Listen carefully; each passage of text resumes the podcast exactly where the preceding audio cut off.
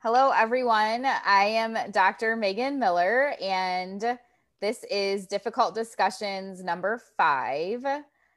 I'm going to do our like my little standard intro for everyone that's attending with us on Zoom and that's watching live on Facebook. So, welcome to Difficult Discussions number five on science. I am Dr. Megan Miller, and I'm pleased to welcome Adrian Bradley and Stephanie Bolden as our two primary panelists for tonight. However, anyone that's joining us from the collective that would like to chime in in the chat or with your microphone, please feel free to do so after we each go through um, what we have to say for, for each question.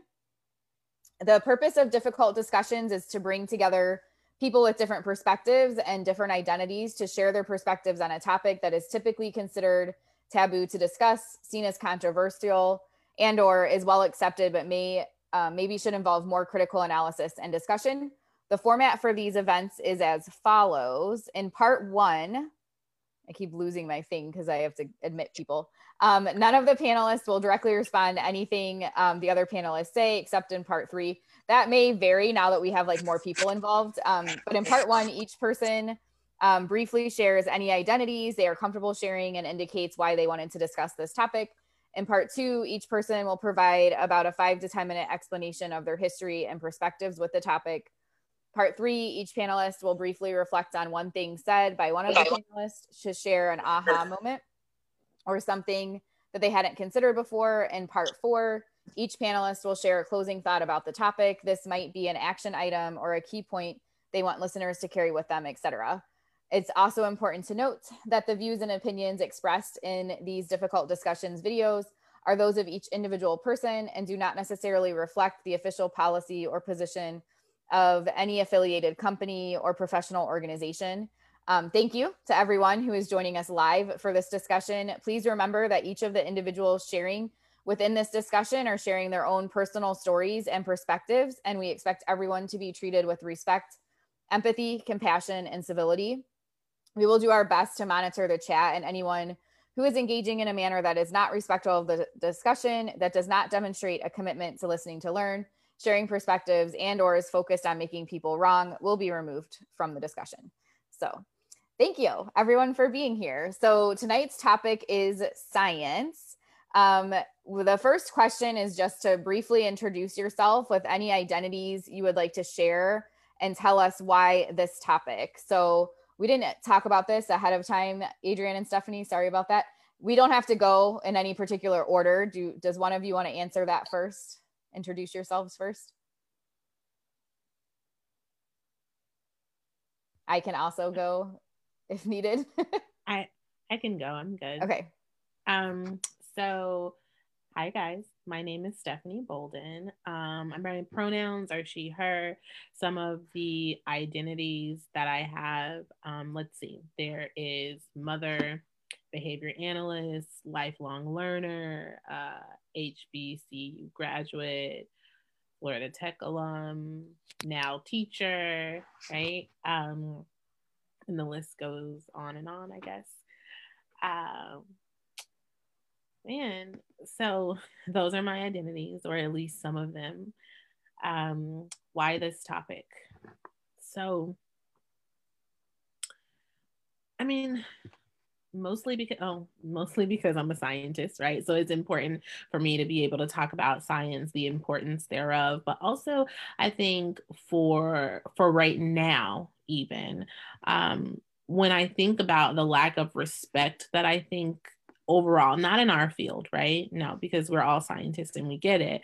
But for our for the world society as a whole i think the lack of respect that we're giving science at present is a problem um you know mostly with covid but with other things as well. So for me i think it's important that we talk about this and we really think about science as a way not just to um, engage and interact or behave within our science but also our worldviews and the problems of such so that's where I'm at. That's why I think this topic is important. Awesome. Thank you, Stephanie. Sure. Adrian, do you want to go next or do you want me to? Yeah, I can go. Um, my name is Adrian Bradley. I am a millennial Black woman.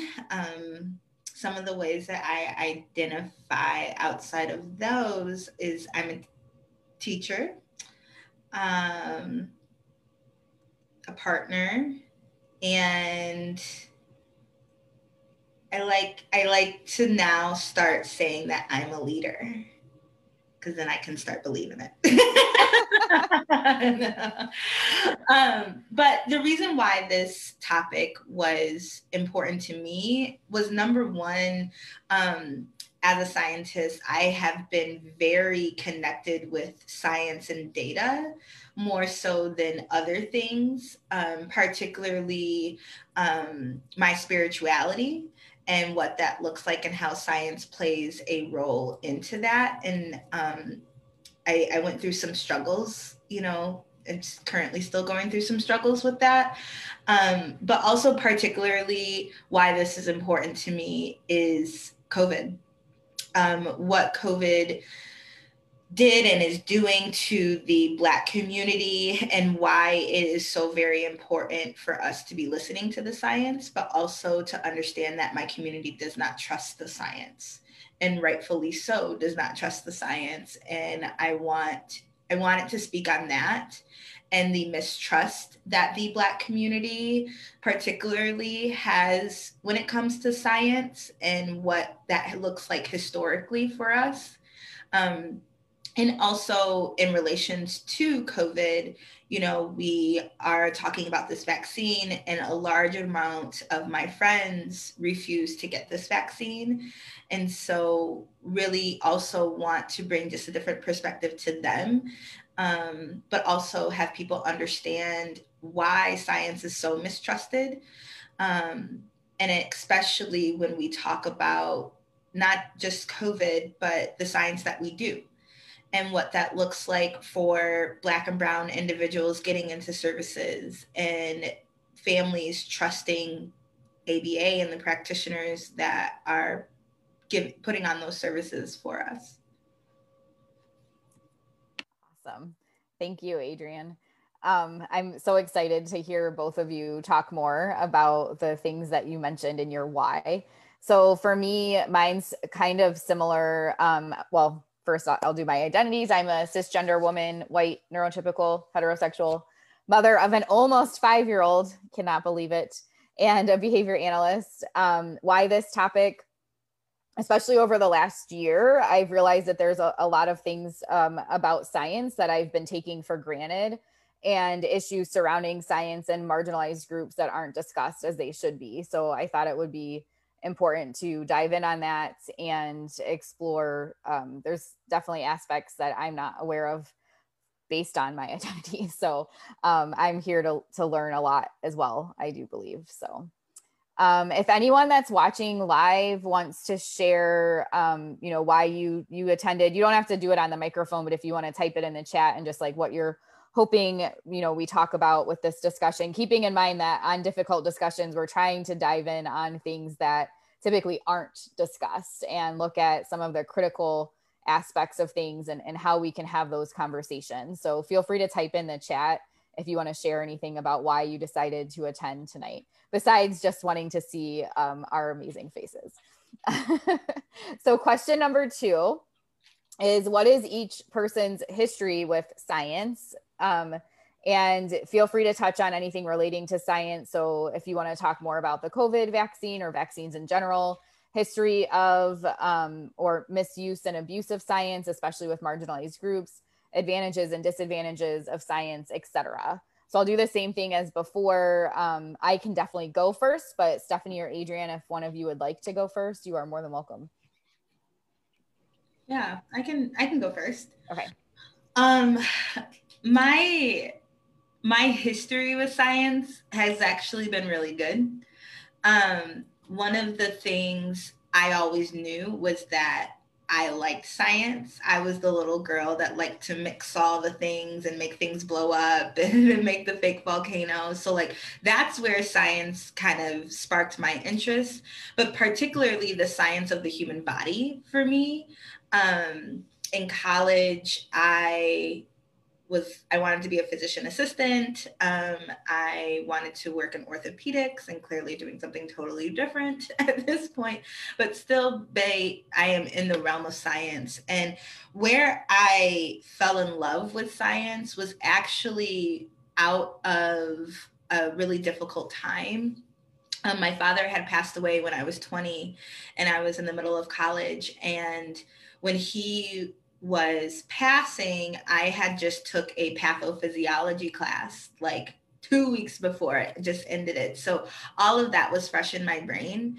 And so it really, science helped me in grieving and to really understand what happened to my dad because um, it was very sudden. And so that's where I started diving more into science and um, fell in love because I could explain it was an explanation for me. It was something that was like one plus one equals two. And it will always be. And it was just very factual to me. And I had a hard time kind of understanding abstract thought and what that looked like when I couldn't see it and I couldn't experience something. Um, and that's that's really what science kind of did for me. Um, but as I was diving more into science and what that looked like, I also read um, the story of Henrietta Lacks. And from there, that really opened my eyes to the scientific trauma that the Black community has been experiencing for hundreds and hundreds of years. Um, and then it also really opened me up to why African Americans and Black individuals mistrust science so much. Um, and if you haven't read that book, The uh, Story of Henrietta Lacks, please read it. It is about a woman, I think she had sickle cell. Stephanie, am I right? Sickle cell. And um, there wasn't, you know, not a cure, but what happened was the doctors put her through numerous experience experiments, um, they took her blood, and her blood has single handedly produced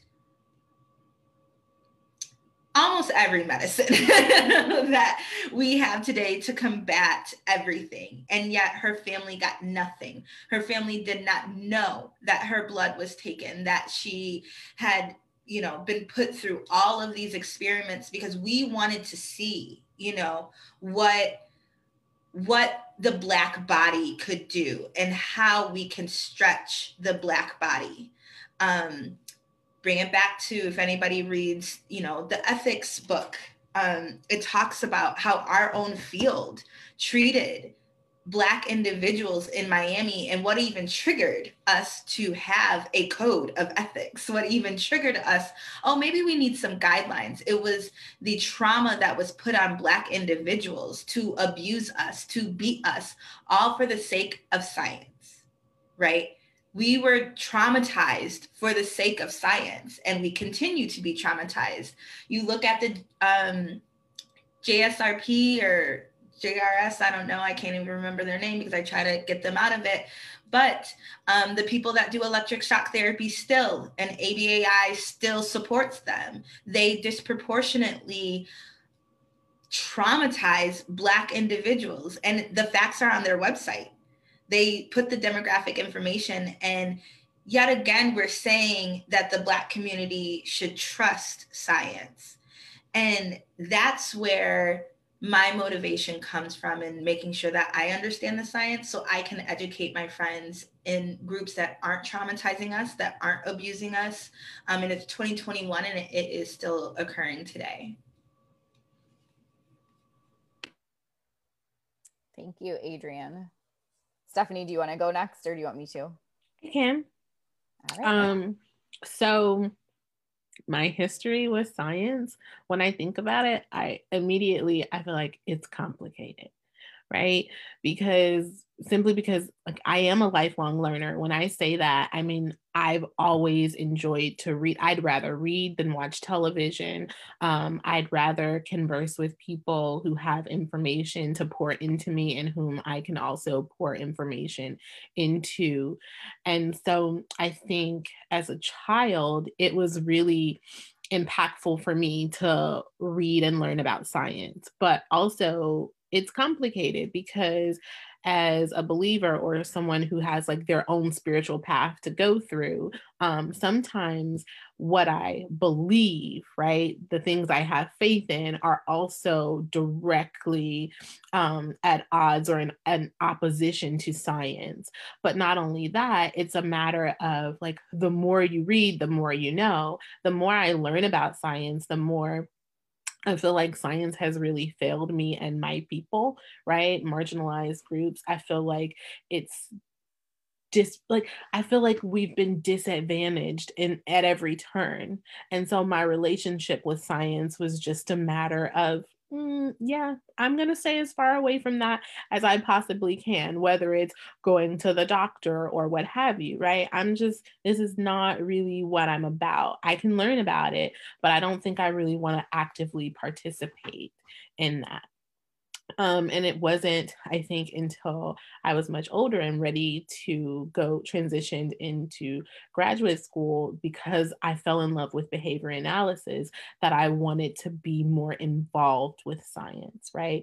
Um, much like what we've already discussed. Um, studies like the Tuskegee Airmen, studies about Black women who have been operated on without pain medication, because as Adrian said, right, you want to see just how far the Black body can stretch. Like that is for lack of a better word, that's flipping mad. Like, what kind of person do you have to be to say, I know that this is painful, but I think because you're Black, you should be able to tolerate it? Right? Like, and so I think science has failed me more than it. Ha- I shouldn't say more. I think science has failed me and other marginalized individuals just as much as it has given me life as a behavior analyst, right? Um, so for me, it's complicated.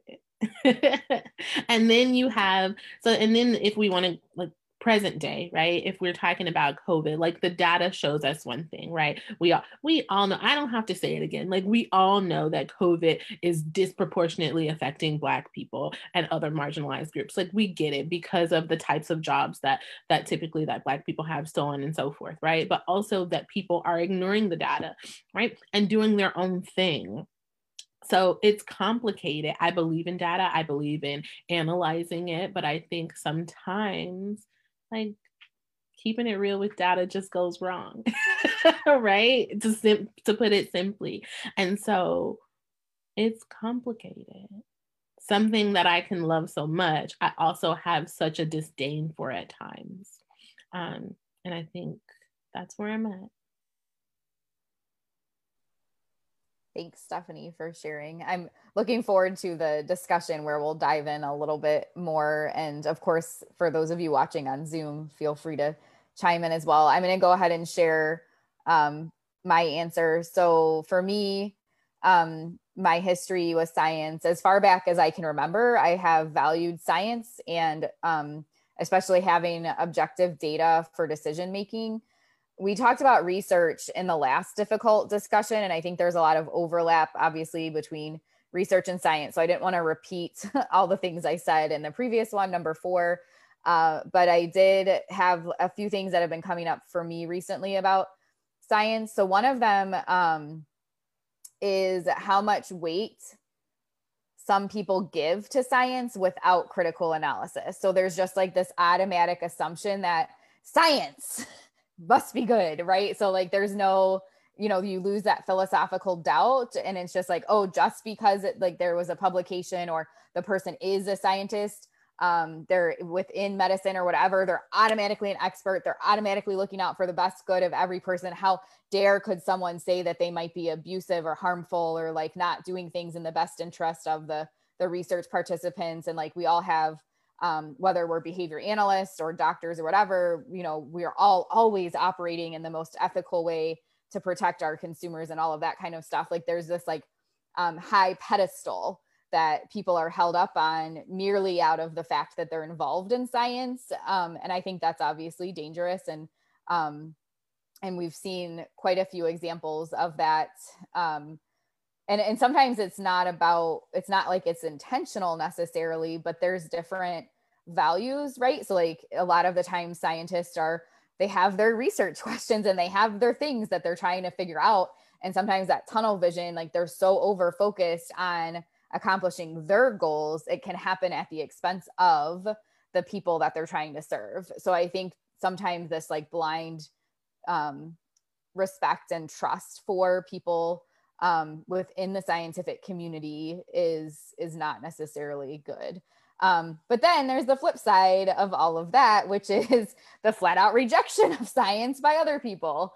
Um, and I think one of the keys to connecting with the, the folks who flat out reject science is going to be more transparency and coming to terms with the harm that science can cause. Like those of us who are so excited about science, if we keep holding it up on this pedestal and acting like it could never do harm, that like feeds right into the people who think science is crap, right? Because like we easily prove their point and then they don't trust it at all. So if we can balance um, having, making sure that we're, uh, sorry, I forgot my tea. so if we can balance making sure that um, that we are, you know, critically analyzing and being having philosophical doubt and and really being truthful and humble about what we're doing um, i think that that should be able to cut out some of it but obviously more needs to go into what I tend to see for the folks that don't value science is a lot of mockery and like making fun of people. Like how how could they possibly not believe that and that kind of stuff? And it's like, what what is that going to get you?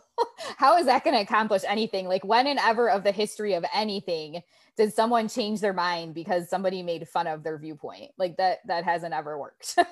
so like what are we doing as scientists to better understand the folks who don't value science um, or who like you know are pointing out the harmful things that science is doing um, to then shift and improve our practices so that we can have more people valuing science. Um, and then i mean i could talk about this for so long but obviously you get the whole like i think some other people posted about this as well but um, there's a lot of you know fake news and like fear mongering and there's there's some really great people I don't mean the people are great necessarily, but there are people who have figured out how to portray science in such a scary way um, that it's like, you know, how do you counter that and how do you compete with their basically like marketing strategies of misinformation um, and and what do you do about that? Um, I don't have an answer necessarily. And then the third one that's come up for me is the discussion surrounding ABA being harmful. Um, historically, I refer to the fact that behavior analysis is a science, so it, it can't necessarily be harmful. But um, that seems silly to me when we we see frequently the phrase used in our field that we can save the world with behavior analysis. So if we can supposedly save the world with it, we sure as heck can cause some harm with it too. And I think um, as scientists and um, hopefully folks who are committed to being ethical and not causing harm, we need to be aware of the research that exists because there's research. it's out there. It's not in JABA. It's not in the journals that we would normally see. It's not even published in the forms that we would normally consider high standards of research but that doesn't mean that people who um, have perspectives on this won't be referring to that and valuing it and it doesn't mean we shouldn't understand it and be familiar with it um, but that's not the point of tonight's talk uh, we'll have a separate difficult discussions diving in on that but i did want to at least bring it up as like one of the things that has come up for me recently about science so those are mine um, feel free again to type in the chat. You know, there's a few resources that have been shared, and I appreciate that. I'll be sharing those on the Facebook Live too. So we just have two more parts um, that we'll go through.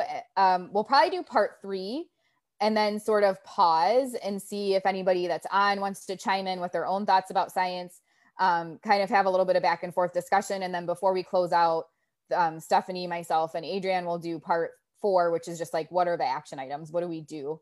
with this information. So, part three is just a reflection. So, this is where we're going to be a little bit more responsive to one another. So, what's something that one of the three of us just said that you're kind of reflecting on right now? It might be like a, a yes, I agree, or it might be like, oh, I never knew about that before. Could you know? I'm I'm glad you shared that with me. I'm gonna go learn more about it.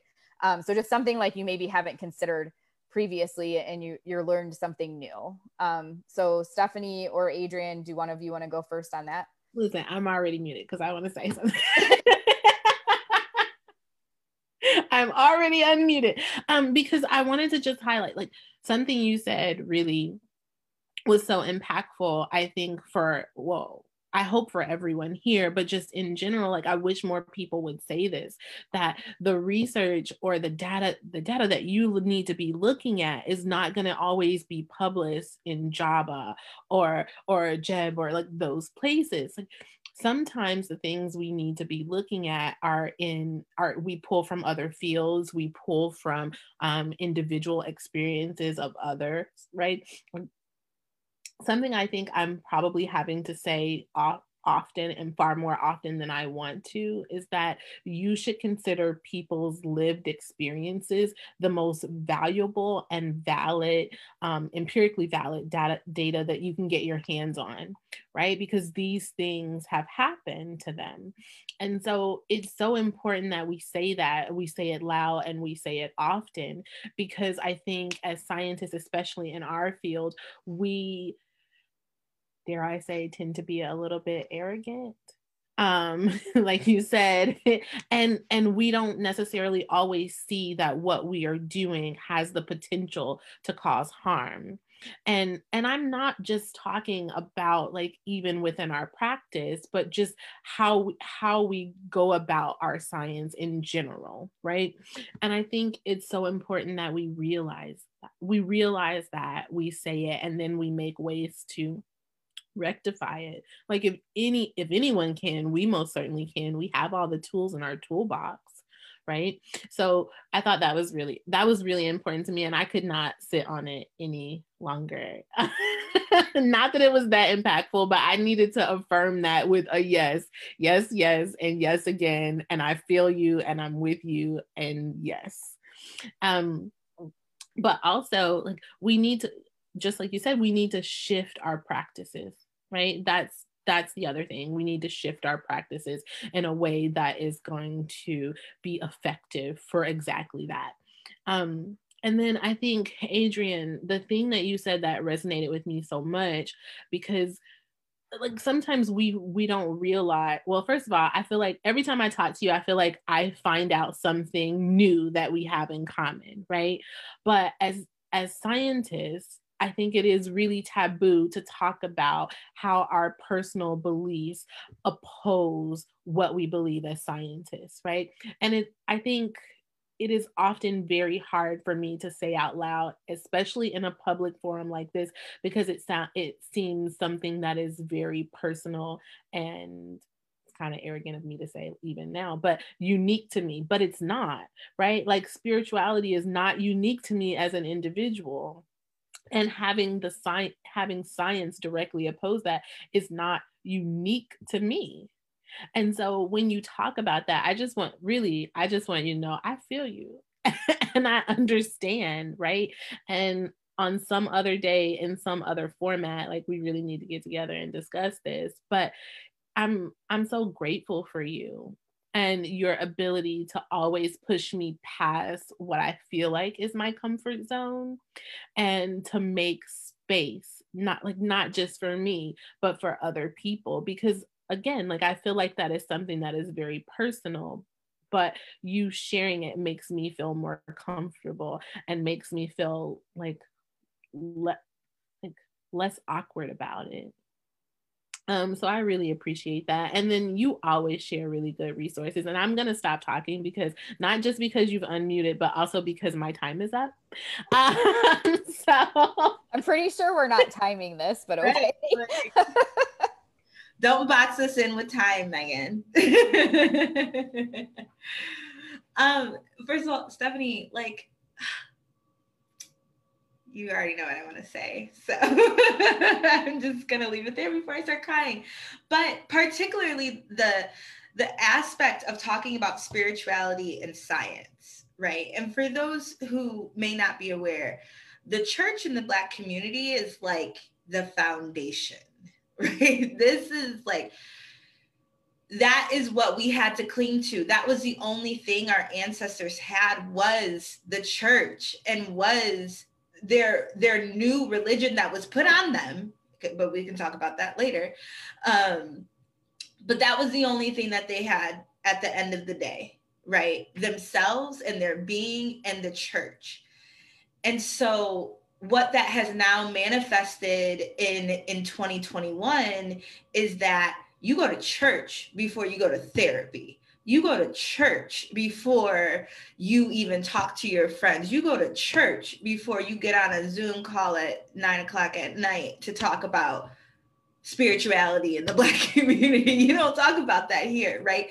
But it is so very important for us to understand when it comes to how we connect with science and the struggle that we also have in this conflicting thought. And that's not even you know that's not just unique to the black individual that's unique to just anybody who is in touch with their spirituality who you know follows any type of faith is kind of that com- conflict and it doesn't get brought up a lot but um BABA just had a CEU at seven o'clock today with Dr. Malika Pritchett, and that's what she talked about how ABA and the science it's connected to spirituality and how maybe we shouldn't it's not a taboo to talk about when we talk about science but where are we opening the door to bring that in? Because at the end of the day it does have something to do with science. There is a connection and there is something that you know needs to be had there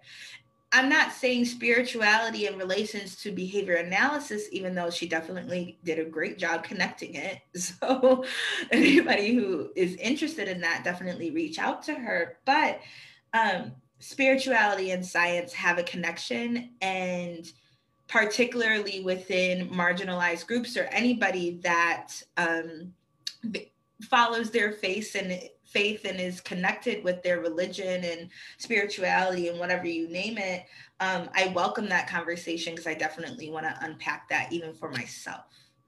Um, so, Stephanie, thank you for saying that, and we can definitely unpack that. um, one of the things, Megan, that that you said was uh, fake news and science, and one of the things that has just really kind of shocked me um, is the fact that science could be attacked like that. That it is possible for someone or a team of people to market that the science and the facts aren't true. Like that boggles my mind. I never really was able to connect with that. But you talk about fake news and media and RFT is is in this example, right? And we talk about the conditioning that the media can do to deter ourselves away from what we know is true, right? And media um, on both sides of the fence. I know you guys already know what I'm talking about. Um, but I never thought that science could be attacked like that. Dr. Fauci um, said it you know, after he got a new boss, um, that he also was like, science was under attack for four years. You know, you saw protest, protest, protesting about the fact that science is fact. Like, how, like, really think about that. Like, how mind boggling is that? That someone could really condition people to believe that science is fake and that we don't need to believe anything that is said unless it comes from this backdoor website that nobody knows exists, you know? Um, so that really stood out to me. Um, the last thing that kind of stood out to me, um, particularly what's going on in our field and an area that I'm trying to improve upon, is recognizing that our our ABA science can be harmful and has been harmful. Um, and understanding that we need to listen to the perspective of the people that we have harmed. And how do I, in confidence, uphold that? Because I'm dismantling what my supervisor has taught me and how to conduct ABA.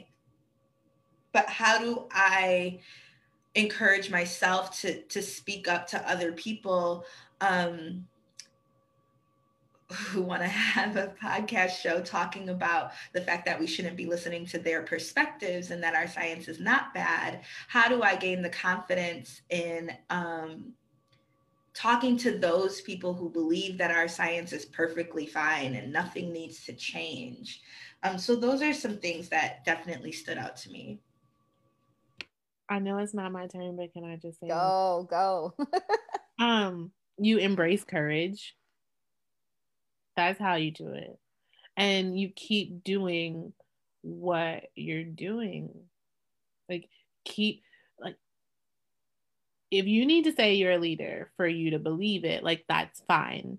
But I already know you are. So I can say it here too. And I can record it for you and send you the audio. You can play it every day and it'll be fine. But you continue to be the kind of leader that people want to follow right? That's how you do it. You embrace courage and you lead by example. And you continue to speak up, you continue to take up space, and you continue to lead the way with grace, right? That's how you do it. So basically, just do exactly what you're doing that you don't realize, right? Like, keep operating in whatever, like, just keep operating in whatever excellence you seem to be tapping into your excellence. I tap into your excellence. Anyways, it's not a love. No. okay, Megan's turn. I'm sorry, Megan. It's fine. It's fine.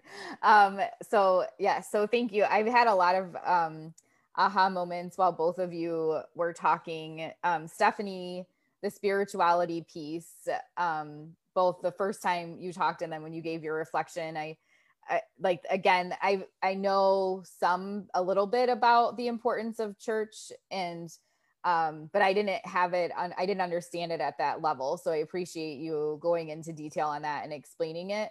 Um and i think that's something that we have to keep in mind as scientists especially if we're trying to engage with multiple individuals um if you come at i mean because i've seen quite a few. I mean there was a talk at ABAI one year called all behavior analysts are atheists.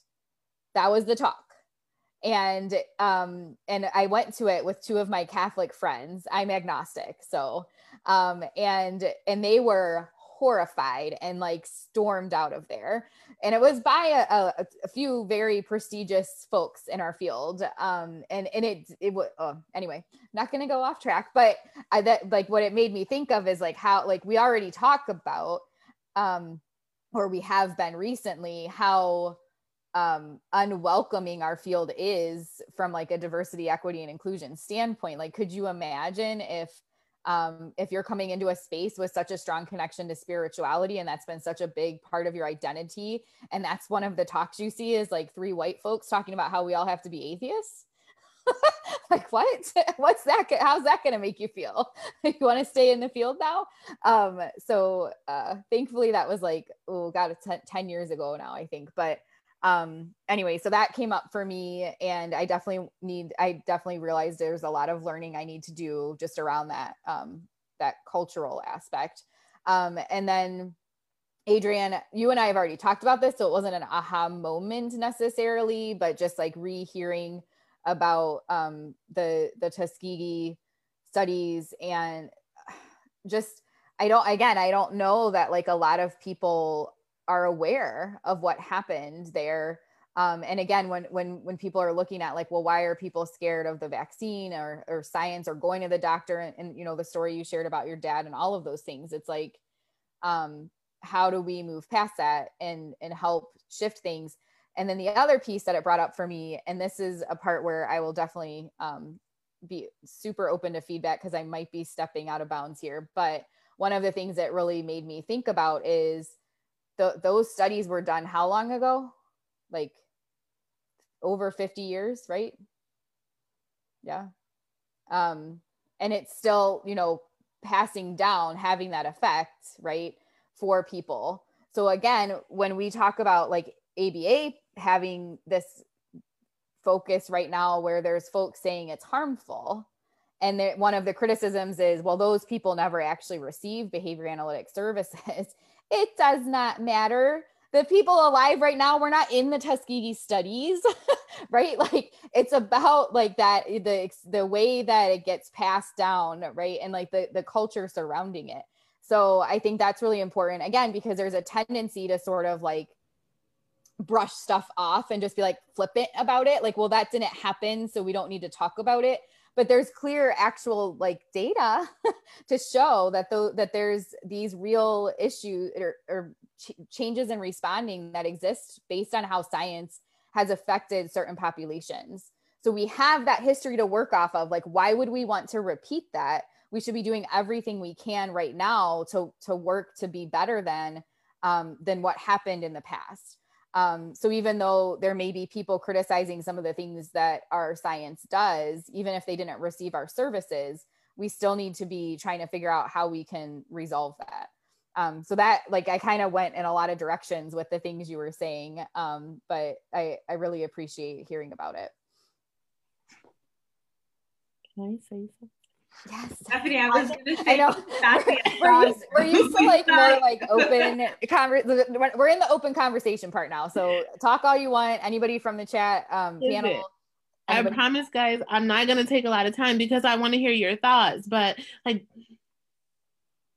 Megan, when I when I heard you talk about like the Tuskegee experiment and stuff like that, what I and and that it's like how long ago it was, right? But yet these things are still being talked about and we still have these very real fears and i think a couple of things are important right? Um, it's really important for us to recognize that the Tuskegee experiment was one experiment. Yep. And it was very impactful right? But it it was also joined by all these other experiments that were done uh, right? You okay so we this is gonna get me in trouble. I might get like someone calling the ethics board on me, right? But listen, so we talk about how some behavior analysts have made tons, like buku money on the back of autistics. And I say that because that's what they prefer, right? So I shouldn't have to say that in this form, but whatever. So we talk about that. We talk about how researchers have made tons of money off the backs of autistics. But can we also just take like a comparison frame real quick and talk about how researchers have made a ton of money off the backs of Black people and other marginalized groups. And this is just one example of many of how science can be harmful.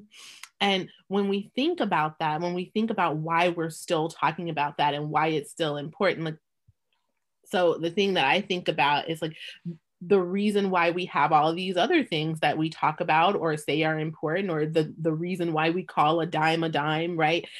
Arbitrary applicable relational responding. We do it because society deems so right? Because look so reinforcement contingencies are in play right? Because we talk about these things with other people and because we keep them important because we're still hurt about that shit like this is important to talk about that it still affects us even right now because people are still scared to go get a vaccine because you still have you know somebody's 80 year old grandmother who's scared to go to the doctor.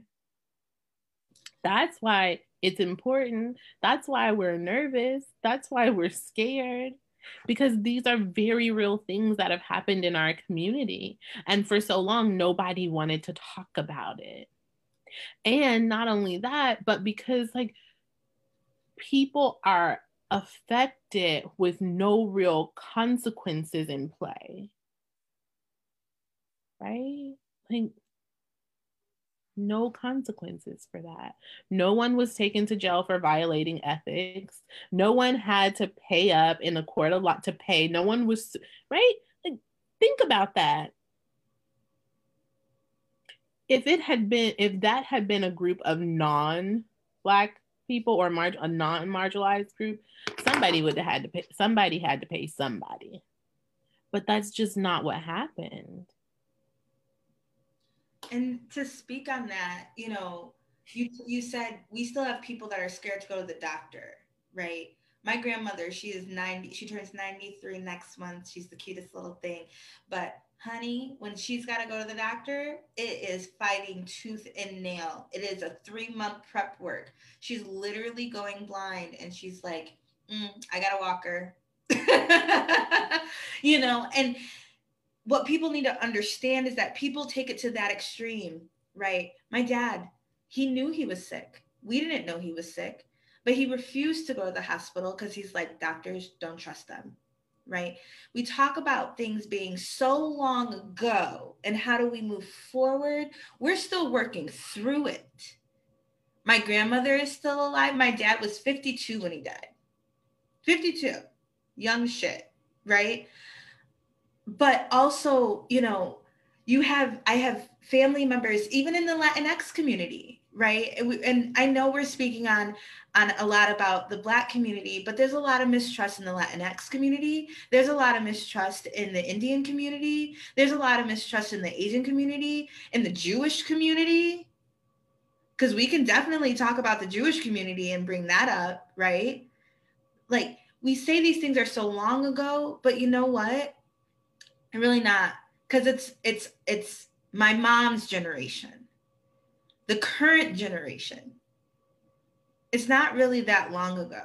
So I, I just want to emphasize, you know, we Megan, I didn't know where you were gonna go when you said how long ago was it? And I was like, "Ooh, Megan, what you about to say?" but it's really um, 50 years is is not a long time. You also made a comment that there was a talk at ABAI 10 years ago. 10 years ago.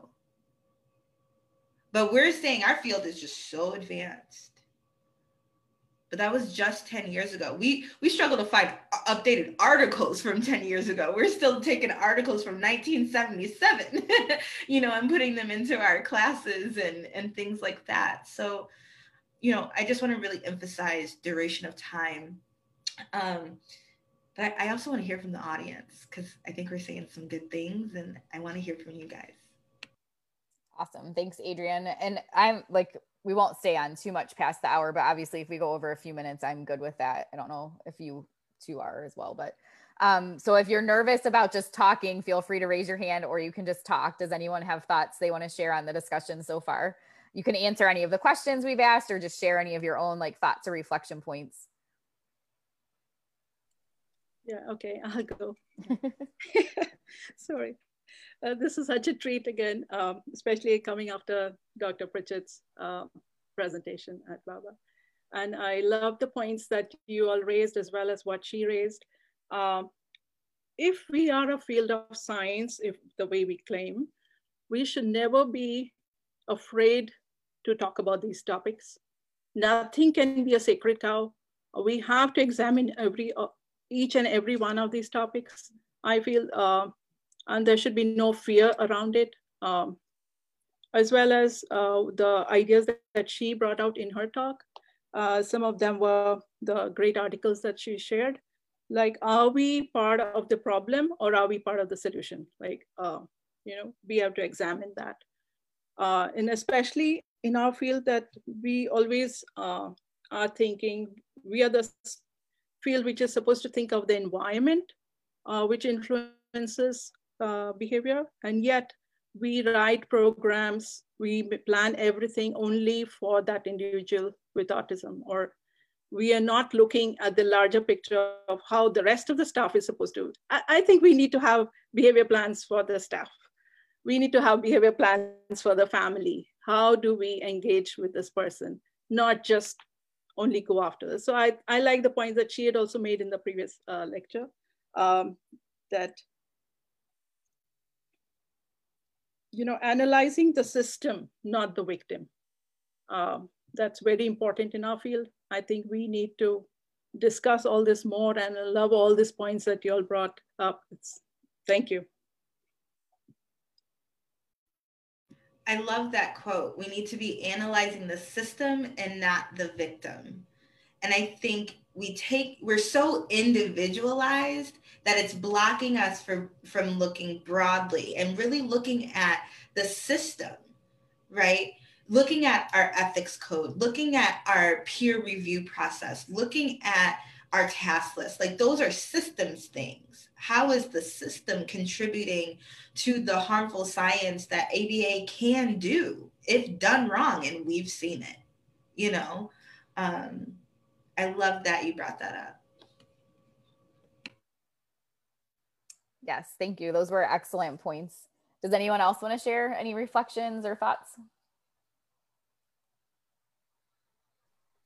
Don't be shy. You have something important to say. Hi, I still don't know how to raise my hand, Megan. I'll have to. I have to like send out like a, a task analysis. Or I only have the this and the clapping hands. I don't have a raising hand. But so if I ever put any of those, that just means I raise my hand. Okay, sounds you good. You have to update your Zoom. oh, yeah. I never update. Um, I mean, I think I just like there's just so much to think about after everything everyone said today. But um, I thought it was funny. I earlier um, today I attended the a BHPN conference and Matthew Mock spoke about cultural competence, and it made me think of that. And he talked about how we should really be taking um, into consideration like families and like their um, like their culture and their values and their beliefs um, when like creating these programs for our clients um, and then just making sure that we're not like you know making programs with our own biases. So i i felt like that tied into um, this discussion. I don't know if you guys have ever heard him of him before. I never did until today. Yeah i'll have to look him up. Thanks for sharing that. Yeah, I appreciate that you shared that too. Like, I think for me, that is in cultural competence is important, but like, I also think not just taking them into consideration, but finding every opportunity you can to learn about them, right? Because there's one thing if the parent says to you, hey, this is what I deem important, but there's a whole nother, like, there's a whole nother skill set that's involved with that, right? You also need to seek out information to figure out what may or may not be important before, before it's kind of like you want to know your audience, right? You want to know what's important to people and you want to be able to meet them where they are. And and and also like be a little humble about that thing, right? Um and and start there rather than having someone have you go to the finish line. Start at this is what I know and this is what um this is what I need you to help me with right? So that i can take into account what what else you have to say. I don't know if that makes sense to you guys but you know yeah that actually reminds me of something else he said that i never thought of doing but saying something like along the lines i feel like i'm not to say it as good as he did but saying like somewhere along the way um, our culture differences or our backgrounds um, are gonna i don't want to say like clash but um, there may be some differences in opinions and he said like bring it up as in like i would love to have that discussion and i thought that was really cool too. Yeah, i feel like i did not say it as good as he did. It was better. I didn't even hear him but i know that. But it's just like saying like like like i'm open to having these discussions and letting them know that.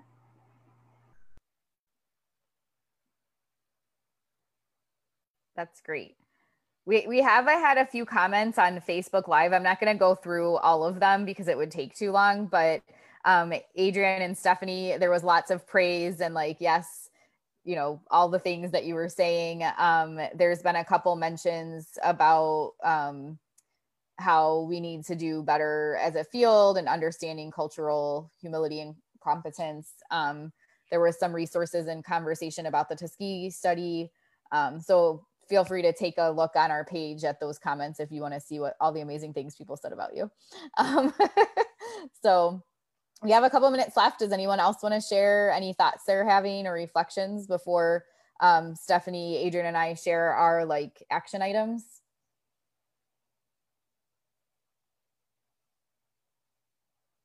Everybody's good. Okay. Um, do one of you want to go first for sharing your our part four is i'll just read it to be consistent um, to share a closing thought from the discussion. So um, just anything that you would like for people to take away from what we talked about if there's any action items that you have in mind for people. So it's not just talking about it but like putting something into to action can it also be my action items for me? Yes, of course. can I share those? You can be a model. like them, adopt them, right? um, and, and I think the reason why I say that is because for me, um, oh, the tea's ready. Um, I hope that's not too loud. But anyway, um, the reason why I say that is because I think the first one for me is just be a bit more intentional. Um, and when I say that, I mean not only about the way I'm going about my day, but also being more intentional about not causing harm. Be more intentional about the way I relate to others and the way I even allow them to, to relate to me or I perceive them as relating to me as it as it relates to science. Um, I think I'm also going to be more intentional in understanding that sometimes my relationship with science is going to be complicated and that's okay. Um, and really taking time to sit in that and then just parsing it apart for myself, but also not being so afraid to share it with other people, realizing that this thing is not unique to me. Um, and just, I think to be more open. Like, I feel like I talk a lot, but sometimes um, I don't necessarily share in a way that is it's beneficial to me. It's always cathartic for me to talk to other people, probably because I don't always like doing it. but um but I do think that um I want to be a bit more intentional about the conversations that I'm having and about making sure that when I do talk to other people, I'm not only making an impact for myself, right? Just not be so selfish, not only making an impact for myself and pulling away from what they're saying, but also making sure I'm pouring in into them just as much as I think they're pouring into me.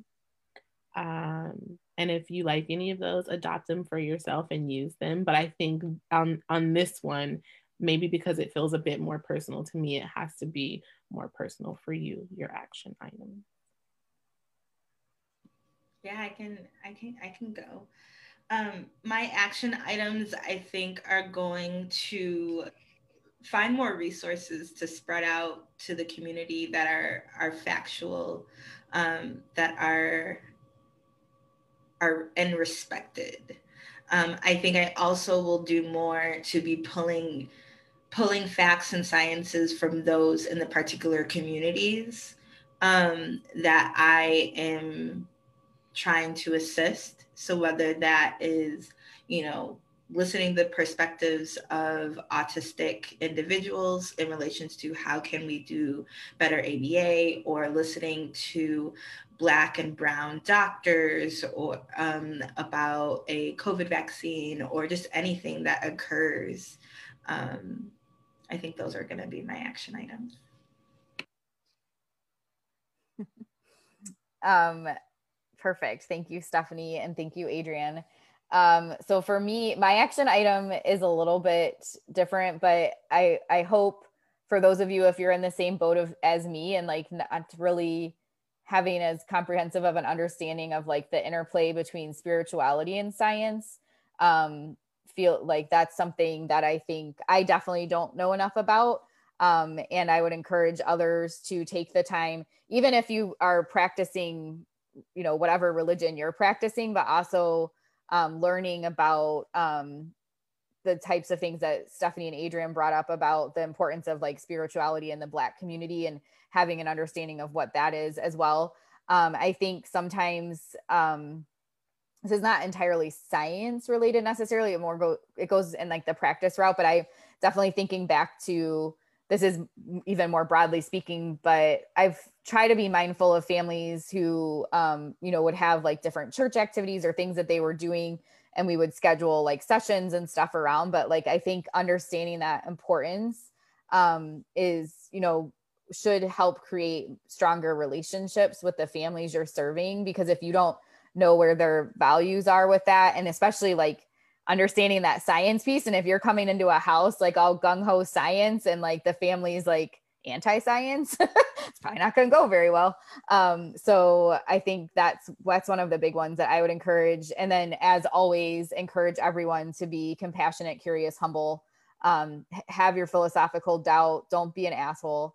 Um, and uh, you know, like if people say things that aren't in line with science or aren't in line with um, with you know what we know as behavior analysts that doesn't mean you have to shut them down and be a jerk about it that's not probably going to get anywhere. So um, we do have the course in the the do better collective the ethics webinar that we encourage everyone to take that touches on that. And then i'm doing the our first webinar for 2021 on sunday from 4 to 6 p.m and it's called the um, curious compassionate behavior analyst. Compassionate and curious behavior analyst. I forget which one i put first but it's you know in there um, and we'll be diving in we're going to do like hands-on practice with some of these things like seeing something that's like critical of behavior analysis and how would you respond to that and like be a compassionate and curious behavior analyst instead of a, a hardcore um, not nice person so um, I really liked the comment here, Stasia, but I didn't know if you were okay if I read it. Sure. I mean, I this was just all around amazing, and I know you just said that you'll read it, and then now I'm talking. Yeah, so you can say it if you want.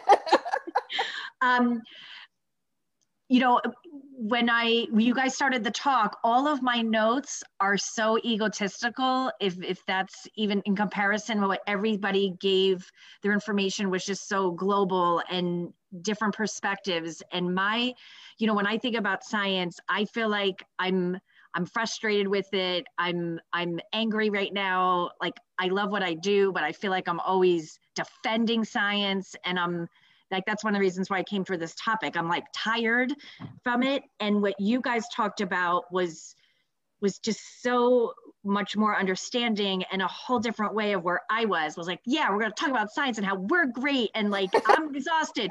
And so this was, I mean, like really, you talked about aha moments. This whole thing like I even wrote on my own notes, like, duh, like I'm very um, mean to myself when I write notes, like, oh my gosh, like I went, did not think that way. So I am really grateful, but I do feel attacked right now with science and that's where I'm at. But I think, um, I think I, you know, this is helping my perspective tremendously. So I am beyond grateful for that. So thank you. Good. Yeah. And, and that's one of the things we're going to talk about on Sunday too. Like you, you will feel attacked, but it's how, we respond to that. Like there's no reason we have to respond like defensively and like get all like up in like a stress situation about it. Um, it's how we interpret, you know, those attacks and what we do about it. Um, and the research shows we're going to be a your life's going to be a lot calmer if we're not getting up in arms about it but b we're going to be more successful in shifting things if we don't get up in arms and like defensive about it. So um, we'll dive into that more on Sunday, and that is recorded if people can't attend live. So I do want to just say one point to that, um, and I know we're over time. It's fine. but st- is it Stasia? Stacia. Stacia. I'm sorry, Stacia. Hi, Stacia. Hi. Um, I was I do a lot with ACT, like anything with act is like my jam. Okay, like that's my research interest. And one of the things that I saw recently was um, you have two kids in the car, right? And we're going to Disneyland and we're taking that five hour road trip. You know, you have one kid that is acting from a frame of just goals. Like, this is my goal and this is my short term. And they're the kid that's in the car, like, are we there yet? Are we there yet? Are we there yet? When the hell are we going to get to Disneyland? I want the rides and I want to see all the princesses and things like that. But they had a frustrating ride to get to Disneyland someone acting from a framework of their values is going to take that road trip in okay? Is going to take in that journey and is going to look outside and be like ooh look at the pretty buildings and the pretty trees or the snow or you know whatever.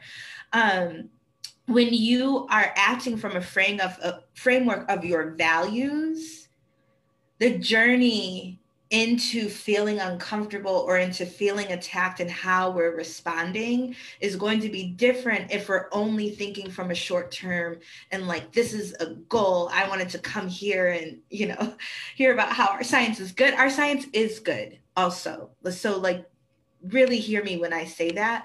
But just think about are you acting from a framework and remembering what your values are here versus short term thinking and goals up here and then from there, are you having a smoother journey as you're working through the uncomfortableness?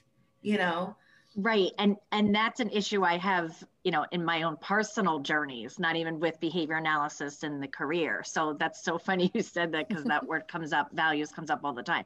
And that's definitely where I'm at as a person, but I think right as at least when I'm older, who you are as a person and this career, which I've been doing since I was 19, it's all kind of coming together and bridging. But um I appreciate that feedback. That's thank you. Thank you. Yeah. Can I can I can I say something to you? Of course. Um, so when you were talking, I really felt like um, what you were saying was kind of where I was when I was talking about being a bit more intentional, right? And so what I'm saying is essentially very similar to what Adrian is saying is like operating within your values.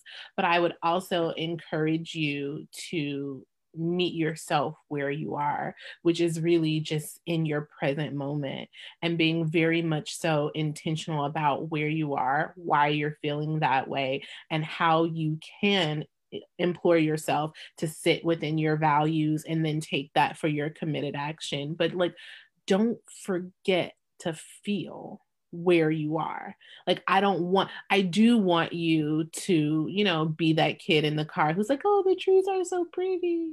But while you're looking at the trees, like, I also want you to really inspect and be able to diffuse, like, why that's the case for you, right? Because there are some deeper things that are there. That I mean, essentially what you said was a lot like what I said. Like, I'm gonna try not to be so fucking self. This is this is, this okay. All right. Um, right. I'm gonna try not to be as selfish. Um, and so and so we're there. Uh, my time is clearly up because I've come outside myself. I'm tired of something. Um, but so so no, that thank you. Okay, yeah. So adopt some of my things too, and then just just go for what you know. Like you're you're where you are we all are and we just need to sit in it for a minute. And then once we do that we can become get to a place where we're like oh the trees are cool because then you know where you are right? And you and you're okay with letting that be but also understanding that you don't have to stay there. Right. Thank you. Thank I will you. say one last thing. Um, um, and I know Stasia, where you're like, man, I'm never writing a comment again. Um, no, come on, please do because it's so important. Like I think we yeah. all, I think we all got something from what. Yes, we did. That's what I was going to dive in on. Sorry. There's, a, there's no, it's fine. There's a tendency to um to have the opposite reaction. So I really appreciate that you shared what you shared, so other people who are listening and watching can have that experience too because they may not yet be in that space. And and I, there's so many people recently who've come who've talked to me about how it's taking seeing the other person have that courage that Stephanie talked about earlier to to say the thing. And then they're like oh I can say the thing too. I can move to that space. So I just wanted to affirm and appreciate that you um that you put that comment in there and like shared that experience with us Thank you. No, thank you. Yay. All right. Well, on that note, we'll close out. Adrian, it looks like you had one more thing to say, though. Are you good or? No, I was going to be a joke. Okay. All right. Well, hopefully, we'll see some of you on Sunday afternoon. Um, I hope you enjoyed this difficult discussion. Um, we're going to keep with this theme. I'm, well, no, in February, it's going to be a difficult discussion on how to have difficult discussions. Um, so that'll be fun, hopefully. And then in March, I think we're doing another research one because one of the people that was supposed to do the research one with me in December wasn't able to join. So we're going to do like a follow up with him. So um, hopefully we'll see you all for the next ones. Thank Bye. you. Thank you. Thank you guys. This was great.